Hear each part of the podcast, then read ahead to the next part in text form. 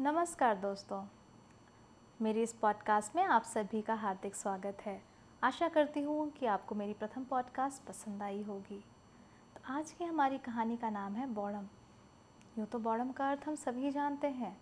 मूर्ख या मंदबुद्धि, पर यह परिभाषा इस कहानी को सुनकर बदल भी सकती है। तो चलिए सुनते हैं मुंशी प्रेमचंद द्वारा रचित कहानी बौड़म। मुझे देवीपुर गए पाँच दिन हो चुके थे। पर ऐसा एक भी दिन ना होगा कि बॉडम की चर्चा ना हुई हो। मेरे पास सुबह से शाम तक गाँव के लोग बैठे रहते थे। मुझे अपनी बहुज्ञता को प्रदर्शित करने का ना कभी ऐसा अवसर ही मिला था और न प्रलोभन ही। मैं बैठा बैठा इधर उधर की गप्पे उड़ाया करता। बड़े लाट ने गांधी बाबा से यह कहा और गांधी बाबा ने यह जवाब दिया, अभी आप लोग क्या देखते हैं? आगे देखिए क्या क्या गुल खिलते हैं। पूरे पचास हज़ार जवान जेल जाने को तैयार बैठे हुए हैं। गांधी जी ने आज्ञा दी है कि हिंदुओं में छूत छात का भेद न रहे। नहीं तो देश को और भी अदन देखने पड़ेंगे। अस्तु, लोग मेरी बातों को तन्मय होकर सुनते, उनके मुख फूल की तरह खिल जाते। आत्माभिमान की आभा मुख पर दिखाई देती। गदगद कंठ से कहते, अब तो महात्मा जी ही का सहारा है। ना हुआ बड़म, नहीं तो आपका गला ना छोड़ता। आपका खाना पीना कठिन हो जाता। कोई उससे ऐसी बातें किया करे तो रात की रात बैठा रहे। मैंने एक दिन पूछा, आखिर यह बॉडम है कौन? कोई पागल है क्या? एक सज्जन ने कहा, महाशय, पागल क्या है? बस बॉडम है। घर में लाखों की संपत्ति है। शक्कर की एक मिल सिवान में है, दो कारखाने छपरे में हैं, तीन तीन चार चार सौ के तलब वाले आदमी नौकर हैं, पर इसे देखिए, फटे हाल घूमा करता है। घर वालों ने सिवान भेज दिया था कि जाकर वहाँ निगरानी करे। दो ही महीने में मैनेजर से लड़ बैठा। उसने ये लिखा, मेरा इस्तीफ़ा लीजिए। आपका लड़का मज़दूरों को सिर चढ़ाया करता है, वे मन से काम नहीं करते। आखिर घर वालों ने बुला लिया। नौकर चाकर लूटते खाते हैं, उसकी तो ज़रा भी चिंता नहीं। पर जो सामने आम का बाग है, उसकी रात दिन रखवाली किया करता है। क्या मजाल की कोई एक पत्थर भी फेंक सके? एक मियाँ जी बोले बाबूजी घर में तरह तरह के पकवान पकते हैं, पर इसकी तकदीर में वही रोटी और दाल लिखी है, और कुछ नहीं। बाप अच्छे अच्छे कपड़े खरीदते हैं, लेकिन वह उनकी तरफ़ निगाह भी नहीं उठाता। बस वही मोटा कुर्ता गाड़ी की तहमत बांधे मारा मारा फिरता है। आपसे उसकी सिफत कहाँ तक कहें? बस पूरा बॉडम है। ये बातें सुनकर भी इस विचित्र व्यक्ति से मिलने की उत्कंठा हुई। सहसा एक व्यक्ति ने कहा, वह देखिए बॉडम आ रहा है। मैंने कौतूहल से उसकी ओर देखा। एक बीस इक्कीस वर्ष का हृष्ट पुष्ट युवक था। नंगे सिर, एक गाढ़े का कुर्ता पहने, गाढ़े का ढीला पाजामा पहने चला आता था। पैरों में जूते थे। पहले मेरी ही ओर आया। मैंने कहा, आइए, बैठिए। उसने मंडली की ओर अवहेलना की दृष्टि से देखा और बोला, अभी नहीं, फिर आऊँगा। यह कहकर चला गया। जब संध्या हो गई और सभा विसर्जित हुई तो वह आम के बाग की ओर से धीरे धीरे आकर मेरे पास बैठ गया और बोला, इन लोगों ने तो मेरी बहुत बुराइयाँ की होंगी। मुझे यह बौड़म का लकब मिला है। मैंने सकुचाते हुए कहा हाँ आपकी चर्चा लोग रोज़ करते थे। मेरी आपसे मिलने की बड़ी इच्छा थी। आपका नाम क्या है?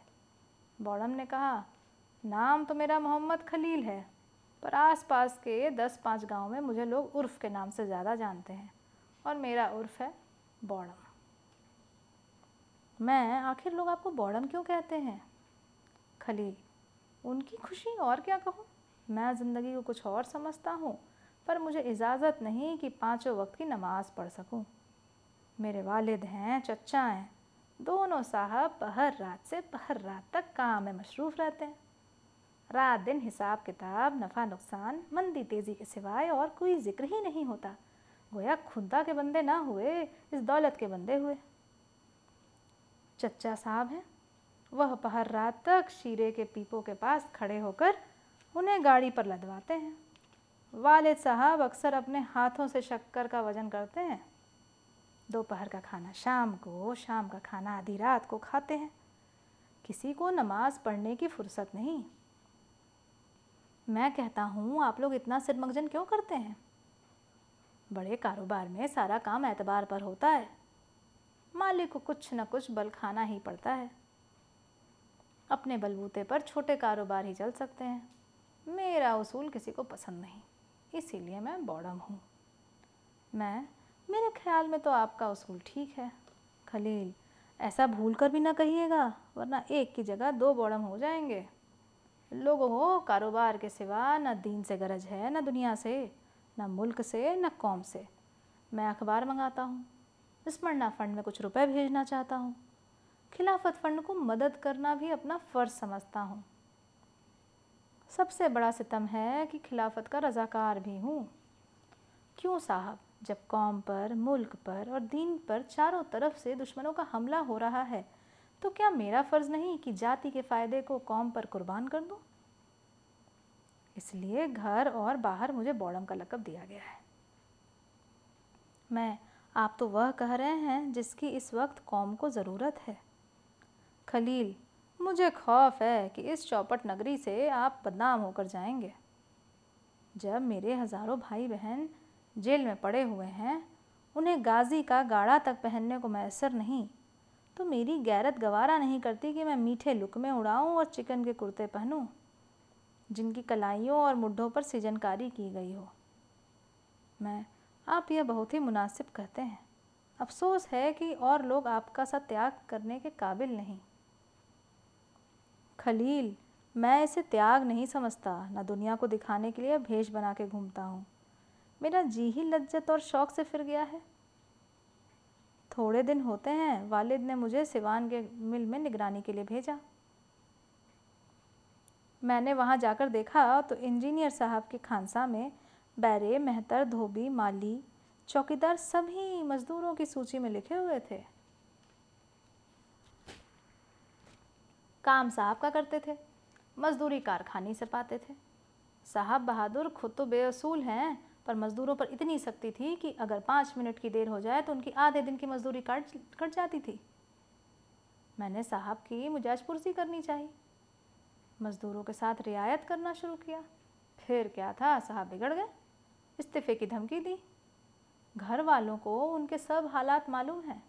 पहले दर्जे का आराम खोर आदमी है। लेकिन उसकी धमकी पाते ही सबके होश उड़ गए। मैं तार से वापस बुला लिया गया। और घर पर मेरी खूब लेदे हुई। पहले बॉडम होने में कुछ कोर कसर थी, वह पूरी हो गई। न जाने साहब से लोग क्यों इतना डरते हैं? मैं, आपने वही किया जो उस हालात में मैं भी करता। बल्कि मैं तो पहले साहब पर गबन का मुकदमा दायर करता, बदमाशों से पिटवाता, तब बात करता। ऐसे हराम खोरों की यही सज़ा है। खलील, फिर तो एक और एक दो हो गए। अफसोस यही है कि आपका यहाँ कायम ना रहेगा। मेरा जी चाहता है कि चंद रोज़ आपके साथ रहूँ। मुद्दत के बाद आप ऐसे आदमी मिले हैं, जिससे मैं अपने दिल की बातें कह सकता हूँ। इन गवारों से तो मैं बोलता भी नहीं। मेरे चचा साहब को जवानी में एक चमारिन से ताल्लुक़ हो गया था।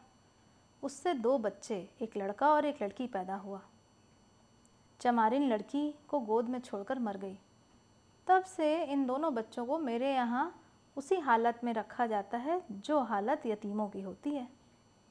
कोई बात तक ना पूछता था। उनको खाने पहनने को भी ना मिलता। बेचारे नौकरों के साथ खाते और बाहर झोपड़े में पड़े रहते थे। जनाब, मुझसे यह देखा ना गया। मैंने उन्हें अपने दस्तर खान पर खिलाया और अब भी खिलाता हूँ। घर में कोहराम मच गया। जिसे देखिए मुझ पर त्योरियाँ बदल रहा है। मगर मैंने परवाह ना की, आखिर हैं वह भी हमारा ही खून। इसलिए मैं बॉडम कहलाता हूँ। मैं जो लोग आपको बॉडम कहते हैं, वे खुद बॉडम हैं। खलील, जनाब इनके साथ रहना अजीब है। शाह काबुल ने कुर्बानी की ममानियत कर दी है। हिंदुस्तान के उलना, उलमा ने भी यही फतवा दिया। पर यहाँ खासकर मेरे घर कुर्बानी हुई। मैंने हरचंद बावला मचाया, पर मेरी कौन सुनता है? उसका प्रायश्चित मैंने यह अदा किया कि अपनी सवारी का घोड़ा बेचकर तीन सौ फ़कीरों को खाना खिलाया और तब से कसाईयों को गाय ले जाते देखता हूँ तो कीमत देकर खरीद लेता हूँ। इस वक्त तक दस गायों की जान बचा चुका हूँ। वे सब हिंदुओं के घरों में हैं, पर मज़ा यह है कि जिन्हें मैंने गायें दी हैं, वे भी मुझे बौड़म कहते हैं। मैं भी इस नाम का इतना आदि हो गया हूँ कि मुझे इससे मोहब्बत सी हो गई है। मैं, आप ऐसे बॉडम काश मुल्क में और ज़्यादा होते। खलील, लीजिए, आपने भी बनाना शुरू कर दिया। यह देखिए, आम का बाग है। मैं इसकी रखवाली करता हूँ। लोग कहते हैं, जहाँ हज़ारों का नुकसान हो रहा है, वहाँ तो देखभाल करता नहीं। जरा सी बगिया की रखवाली में इतना मुस्तैद। जनाब, यहाँ लड़कों का यह ख्याल है कि एक आम तो खाते हैं और पच्चीस आम गिरा देते हैं। कितने ही पेड़ चोट खा जाते हैं। और फिर किसी काम के नहीं रहते। मैं चाहता हूँ कि आम पक जाएँ, टपकने लगे तब जिसका जी चाहे चुन ले जाए। कच्चे आम खराब करने से क्या फ़ायदा? यह भी मेरे बौड़मपन में दाखिल है। ये बातें हो ही रही थी कि सहसा तीन चार आदमी एक बनियों को पकड़े घसीटते हुए दिखाई दिए। पूछा तो उन चारों आदमियों में से एक ने जो सूरत से मौलवी मालूम होते थे कहा यह बड़ा बेईमान है। इसके बांटे कम हैं। अभी इसके यहाँ से शेर भर घी ले गया हूँ। घर पर तौलता हूँ तो आधा पाव गायब। अब तो लौटाने आया हूँ तो कहता है, मैंने तो पूरा तोला था। पूछो अगर तूने पूरा तोला था तो क्या मैं रास्ते में खा गया? अब ले चलता हूँ थाने पर, वहीं इसकी मरम्मत होगी। दूसरे महाशय, जो वहाँ डाक खाना के मुंशी माल थे, इसकी हमेशा की यही आदत है। कभी पूरा नहीं तोलता? आज ही दो आने की शक्कर मंगवाई, लड़का घर लेकर गया तो मुश्किल से एक ही आने की थी। लौटाने आया तो आँखें दिखाने लगा। इसके बांटों की आज जाँच करानी चाहिए। तीसरा आदमी अहीर था। अपने सिर पर से खली की गठरी उतार कर बोला, साहब, ये ग्यारह रुपए की खली है। छः शेर के भाव से दी थी। घर पर तोला तो दे, दो शेर हुई। लाया कि लौटा दूँगा, पर यह लेता ही नहीं। अब इसका निपटारा थाने में ही होगा, इस पर कोई आदमियों ने कहा है? यह सचमुच बेईमान आदमी है। बनिए ने कहा, अगर मेरी बांटे रत्ती भर भी कम निकले तो हज़ार रुपये दान दूँगा। मौलवी साहब ने कहा तो कम वक्त टाँकी मारता होगा। मुंशी जी बोले, टाँकी मार देता यही बात है। अहीर ने कहा, दोहरे बांट रखे हैं, दिखाने के और बेचने के और, इसके घर की पुलिस तलाशी ले। बनिए ने फिर प्रतिवाद किया। पकड़ने वालों ने फिर आक्रमण किया। इसी तरह कोई आधा घंटा तक तकरार होती रही। मेरी समझ में ना आता था कि क्या करूँ। बनिए को छुड़ाने के लिए ज़ोर दूँ या जाने दूँ? बनिए से सभी जले हुए मालूम होते थे। खलील को देखा तो गायब। न जाने कब उठकर चला गया। बनिया किसी तरह न दबता था। यहाँ तक कि थाने जाने से भी न डरता था। ये लोग थाने जाने की ही चाहते थे। बौड़म सामने आता दिखाई दिया। उसके एक हाथ में एक टोकरा था, दूसरे हाथ में एक कटोरा और पीछे एक सात आठ बरस का लड़का। उसने आते ही मौलवी साहब से कहा, यह कटोरा आप ही का है ना, काजी जी? मौलवी चौंक कर हाँ है तो फिर? तुम मेरे घर से? इसे क्यों ले आए? बड़म इसलिए कि कटोरे में वही आधा पाव घी है जिसके विषय में आप कहते थे कि बनिए ने कम तोला घी वही है, वज़न वही है। बेईमानी गरीब बनिए की नहीं है, बल्कि काजी हाजी मौलवी, हुजूर मोहम्मद की है। मौलवी, तुम अपना बौड़मपना यहाँ ना दिखाना। नहीं तो मैं किसी से डरने वाला नहीं हूँ। तुम लखपति हो गए अपने घर के हो गए तुम्हें क्या मजाल थी मेरे घर में जाने की? बौड़म, वही जो आपको बनिए को थाने में ले जाने की है। अब यह घी भी थाने जाएगा। मौलवी सिटपटाकर सबके घर में थोड़ी बहुत चीज़ें रखी होती हैं, कसम खुराम शरीफ की।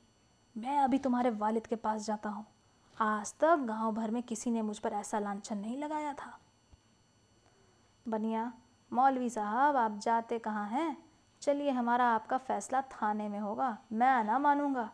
कहलाने को मौलवी, दीनदार, ऐसे बनते हैं कि देवता हैं, पर घर में चीज़ रखकर दूसरे को बेईमान बनाते हैं। यह लंबी दाढ़ी धोखा देने के लिए बढ़ाई है? मगर मौलवी साहब ना रुके। बनिए को छोड़कर खलील के बाप के पास चले गए। जो इस वक्त शर्म से बचने का सहज बहाना था। तब खलील ने अहिर से कहा, क्यों बे? तू भी थाने जा रहा है? चल मैं भी चलता हूँ। तेरे घर से यह शेर भर खली लेते आया हूँ अहिर ने मौलवी साहब की दुर्गति देखी तो चेहरे पर हवाइयाँ उड़ने लगीं। बोला, भैया, जवानी की कसम है, मुझे मौलवी साहब ने सिखा दिया था। खलील दूसरे के सिखाने से तुम किसी के घर में आग लगा दोगे? खुद तो बच्चा दूध में आधा पानी मिला मिला कर बेचते हो, मगर आज तुमको इतनी मोटर मर्दी सवार थी कि एक भले आदमी को तबाह करने पर आमादा हो गए। खली उठाकर घर में रख ली, उस पर से बनिया से कहते हो कि कम तोला। बनिया, भैया, मेरी लाख रुपए की इज़्ज़त बिगड़ गई। मैं थाने में रपट किए बिना ना मानूँगा। अहीर साहू जी अब की माफ़ करो, नहीं तो कहीं का ना रहूँगा। तब खलील ने मुंशी जी से कहा, कहिए जनाब, आपकी कलई खोलूं या चुपके से घर की राह लीजिएगा? मुंशी, तुम बेचारे मेरी क्या कलई खोलोगे? मुझे भी अहीर समझ लिया क्या कि तुम्हारी भपकियों से जाऊँगा? खलील, लड़के से क्यों बेटा? तुम शक्कर लेकर सीधे घर गए थे? लड़का, मुंशी जी को सशंक नेत्रों से देखकर बताऊँगा। मुंशी, लड़कों को जैसा सिखा दोगे वैसा कहेंगे? खलील, बेटा, अभी तुमने मुझसे जो कहा था वही फिर कह दो। लड़का, दादा मारेंगे। मुंशी, क्या तूने रास्ते में शक्कर फाँक ली थी? लड़का रोने लगा। खलील, जी हाँ इसने मुझसे खुद कहा, पर आपने इससे तो पूछा नहीं, बनिए के सिर हो गए, यही शराफत है। मुंशी, मुझे क्या मालूम था कि उसने रास्ते में शरारत की है? खलील तो ऐसे कमज़ोर सबूत पर आप थाने क्यों लेकर चले थे? आप गवारों को मनी ऑर्डर के रुपए देते हैं तो उस रुपए पर दो आने अपने दस्तूरी काट लेते हैं। टके के पोस्ट कार्ड आने में बेचते हैं। जब कहिए तब साबित कर दूँ। उसे क्या आप बेईमानी नहीं समझते हैं? मुंशी जी ने बॉडम के मुँह लगना मुनासिब ना समझा। लड़के को मारते हुए घर ले गए। बनिए ने बॉडम को खूब आशीर्वाद दिया। दर्शक लोग भी धीरे धीरे चले गए।